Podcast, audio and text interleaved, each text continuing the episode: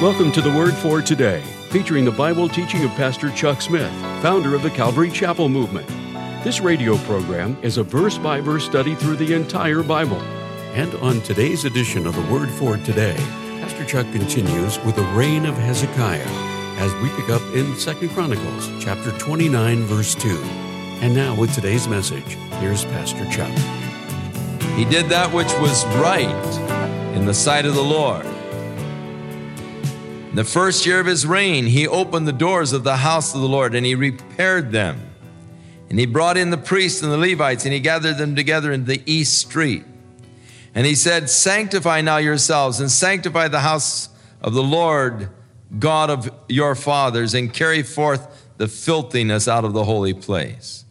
For our fathers have trespassed and done that which was evil in the eyes of the Lord our God, and have forsaken him, and turned away their faces from the habitation of the Lord, and turned their backs. And they have shut up the doors of the porch.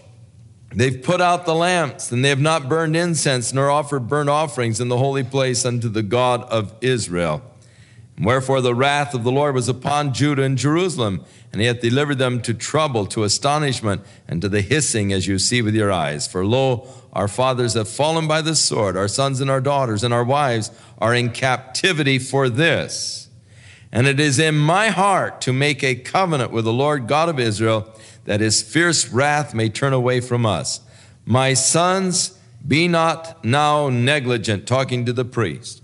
For the Lord hath chosen you to stand before him, to serve him, that you should minister unto him and burn incense. So here, the first thing that Hezekiah does is reestablish the worship of Jehovah. The temple had been shut.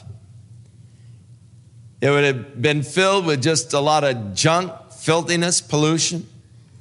And the doors had been shut. They had not been offering the daily sacrifices. They had not been keeping the, the lights of the menorah lit.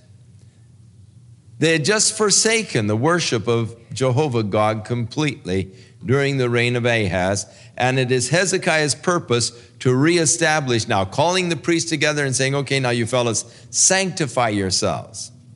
And let's get back. I, I'm determined to make a covenant to worship God. And so Hezekiah was the instrument to forestall the judgment of God in the fact that he was turning the people back to the worship of God once again. And so they gathered their brothers, they sanctified themselves according to the commandment of Hezekiah by the words of the Lord to cleanse the house of the Lord. And the priests went into the inner part of the house of the Lord to cleanse it, and they brought out all of the uncleanness that was found there in the temple of the Lord, and they carried it down to the brook Kidron and dumped it down there in the bottom of the valley. And they began the first day of the first month to sanctify. And on the eighth day of the month, they came to the porch of the Lord, and they sanctified the house of the Lord. So they started going through sanctifying everything. Now, there was a, a ritual by which things had to be sanctified, and, and the purification rites. There was a whole ritual to it, and it took several days.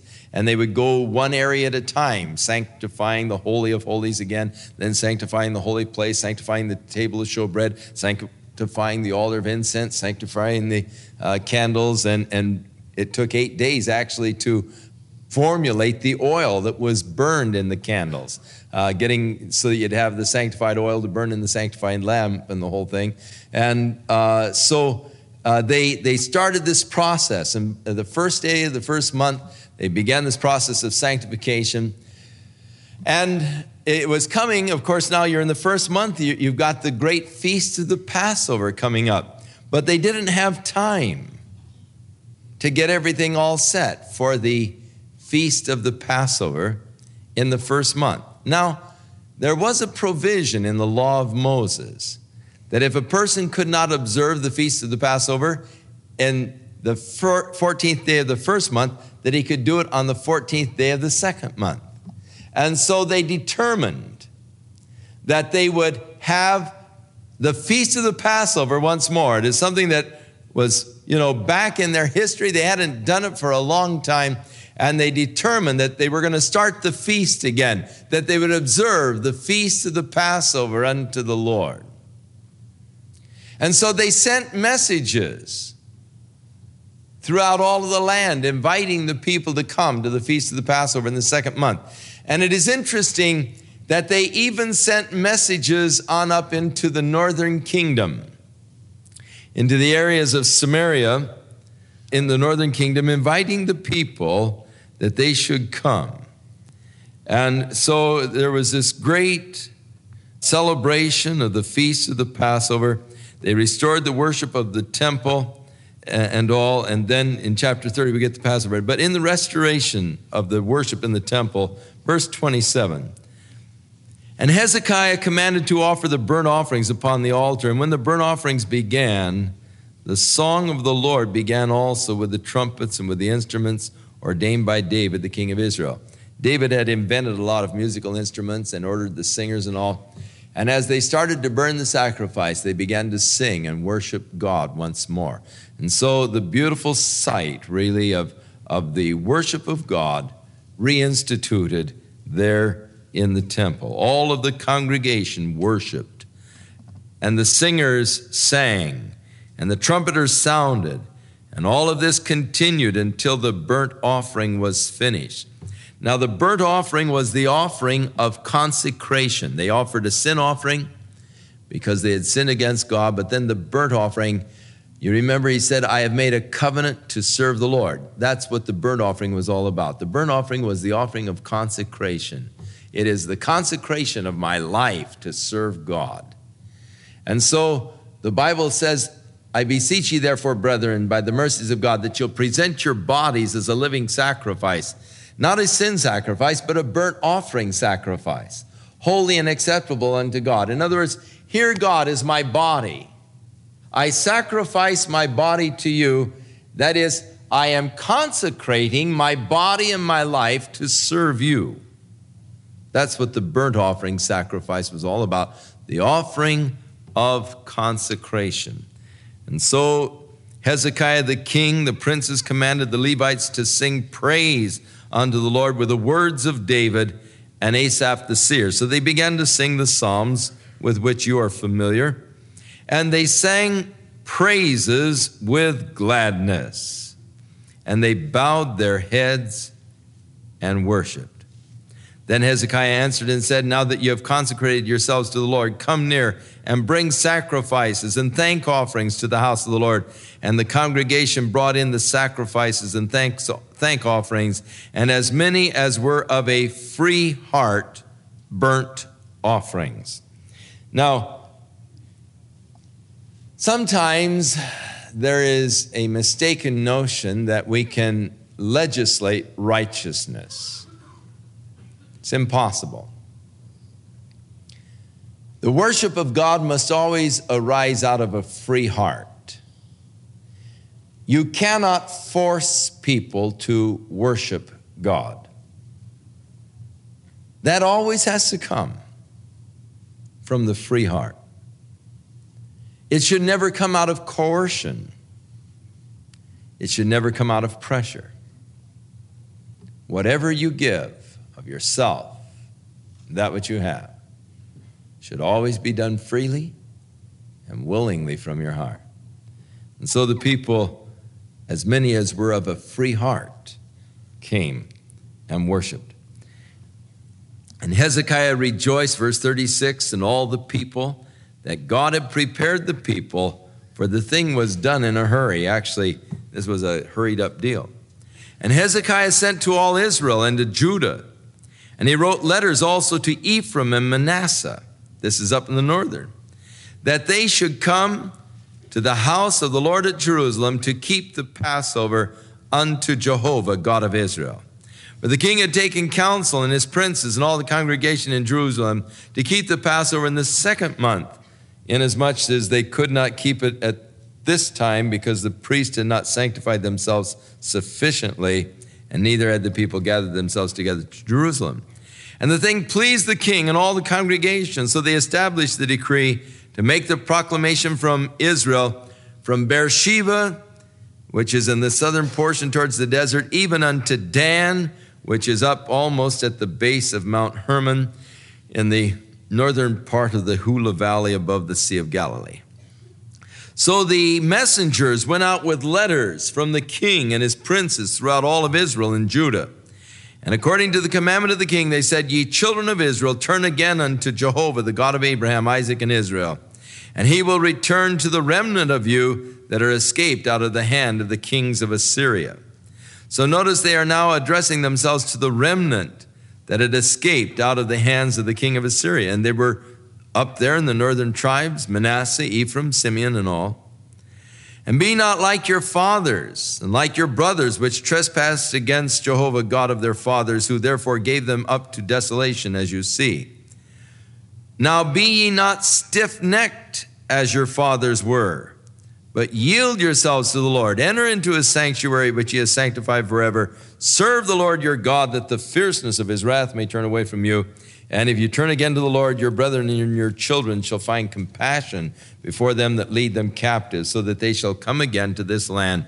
For the Lord your God is gracious and merciful, and will not turn away his face from you if you return to him.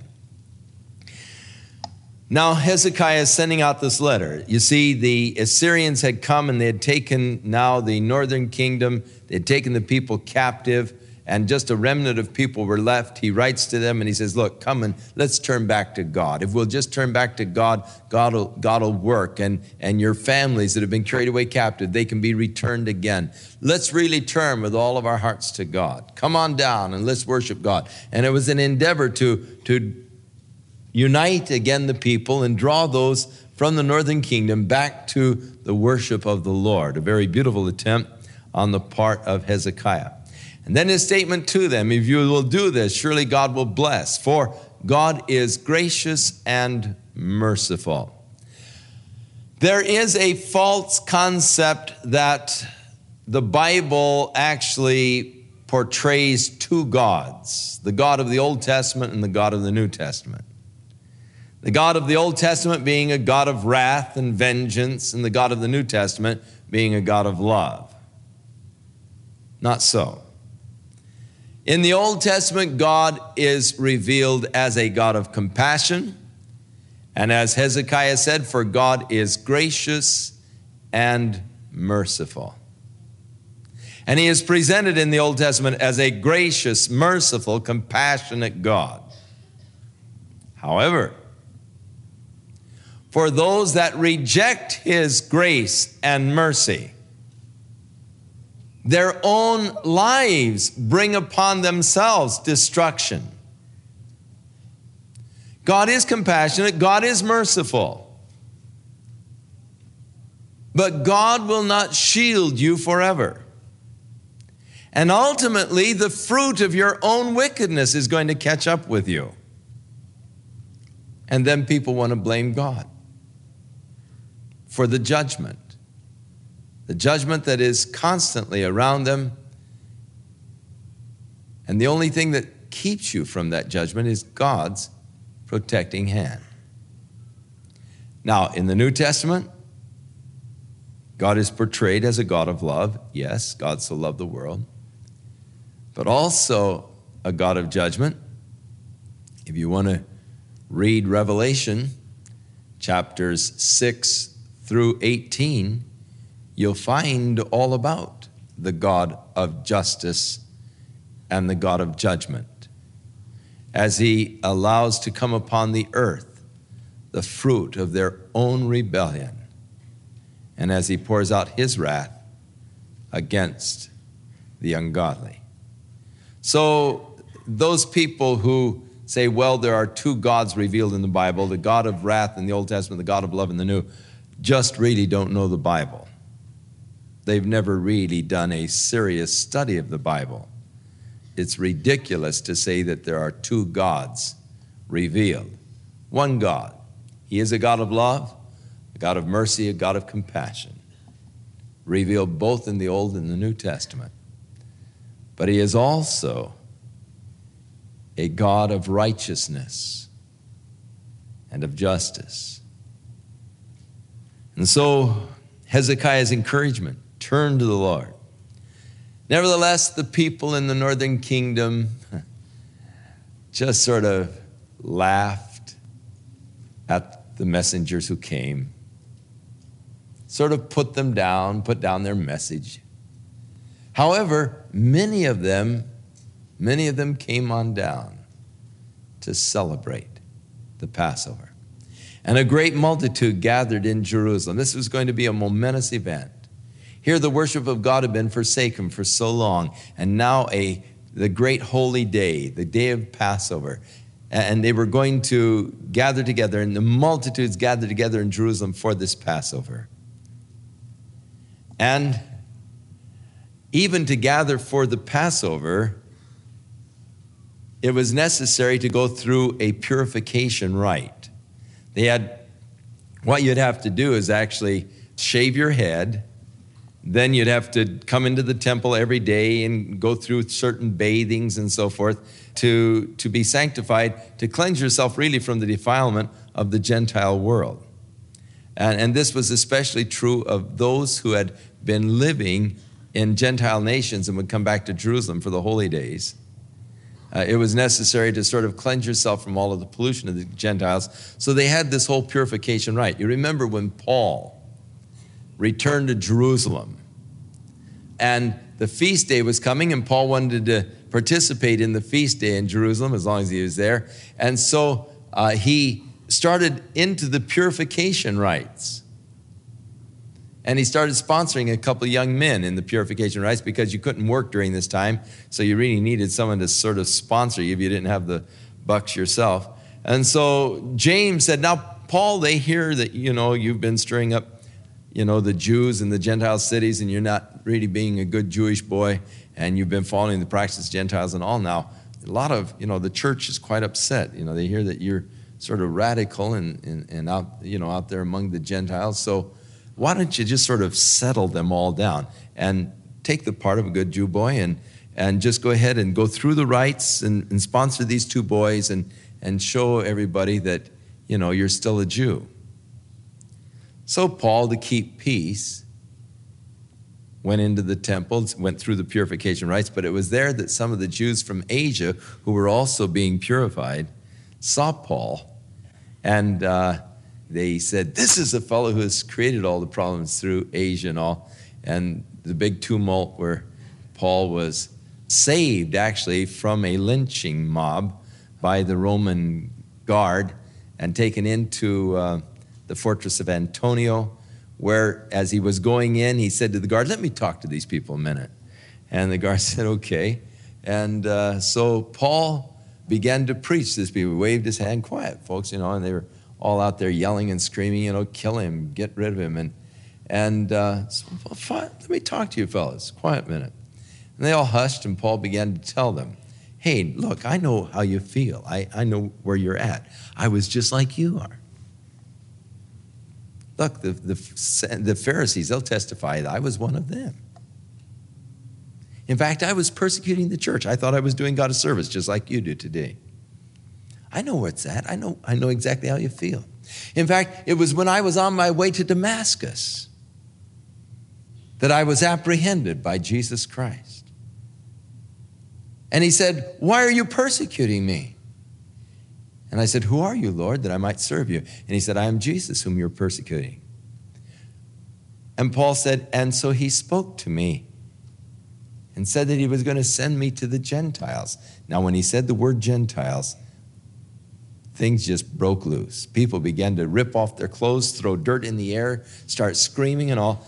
And he was talking to the people in Hebrew, so that the Roman captain couldn't understand. He was, of course, knew Latin, but uh, he didn't know what Paul had said. And the, and the crowd started rushing, and he said, grab him inside quick. And they took Paul inside the, uh, the uh, fortress there. And he said, find out what he said to those people. Scourge him. Make him tell. Now, the scourging was actually the Roman third degree. They would take and whip you with this leather whip with little bits of lead embedded in it and broken glass. And they would lay it across your back, ripping open your back until you'd scream out, your crime or whatever. And, and so he said, examine him by scourging. Find out what he said. Created such a tumult out there. And so Paul was going through this same purification thing. Now, the people had come, but here they were straggling in, and the time for this ceremony had arrived, and they just came. They didn't have time to, to go through the whole ritual of, of, of sanctifying themselves. So Hezekiah said, Lord, have mercy on these poor people. They've come so far, and here they are to worship you. Let them get by without the rites. You know, let, let's bypass the whole ritual and just receive them, Lord. And the Lord spoke and said that he would receive them without the rituals for them to go ahead and observe the Passover. And so it was a turning point again for the people in turning them back to God. And Hezekiah prayed for them, saying, the good Lord pardon everyone. I like that. That prepares his heart to seek God.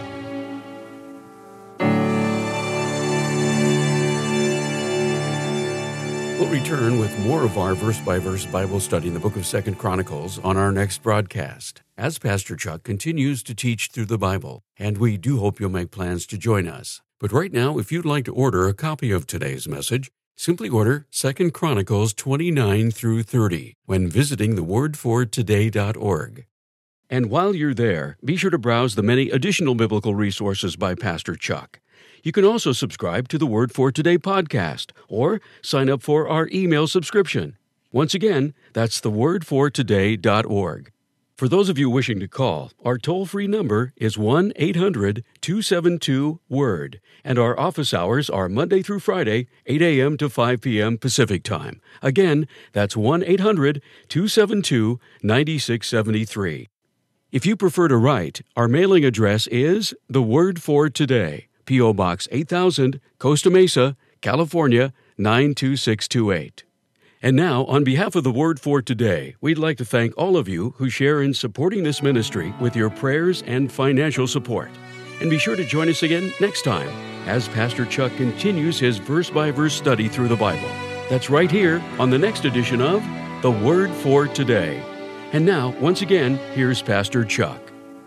May the Lord be with you and bless you and strengthen you for this week.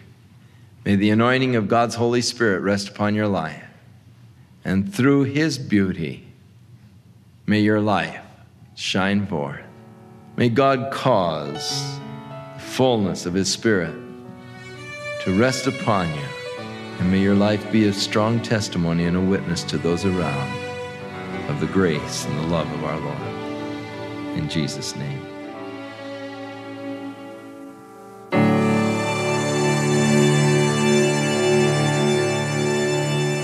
This program has been sponsored by Calvary Chapel of Costa Mesa, California. It's with great honor that the Word for Today would like to present Pastor Chuck Smith's book entitled Prayer, Our Glorious Privilege. With great clarity, Pastor Chuck masterfully taught the principles of praying to God, our Father, and emphasized the power that belongs to each one of us when we rely on the Holy Spirit to guide and nurture our prayer lives. I want to encourage you to pick up a copy of Pastor Chuck's book, Prayer, Our Glorious Privilege, and study it to put these biblical principles into practice. Read this book and come to the most amazing realization that prayer is the most potent weapon in your spiritual arsenal, and use it with great promise and hope. For when you begin a life of prayer, you begin a great adventure. To order a copy of this book in print or to download a digital copy, please visit the word for today dot org. Or call the Word for Today at eight hundred two seven two nine six seven three.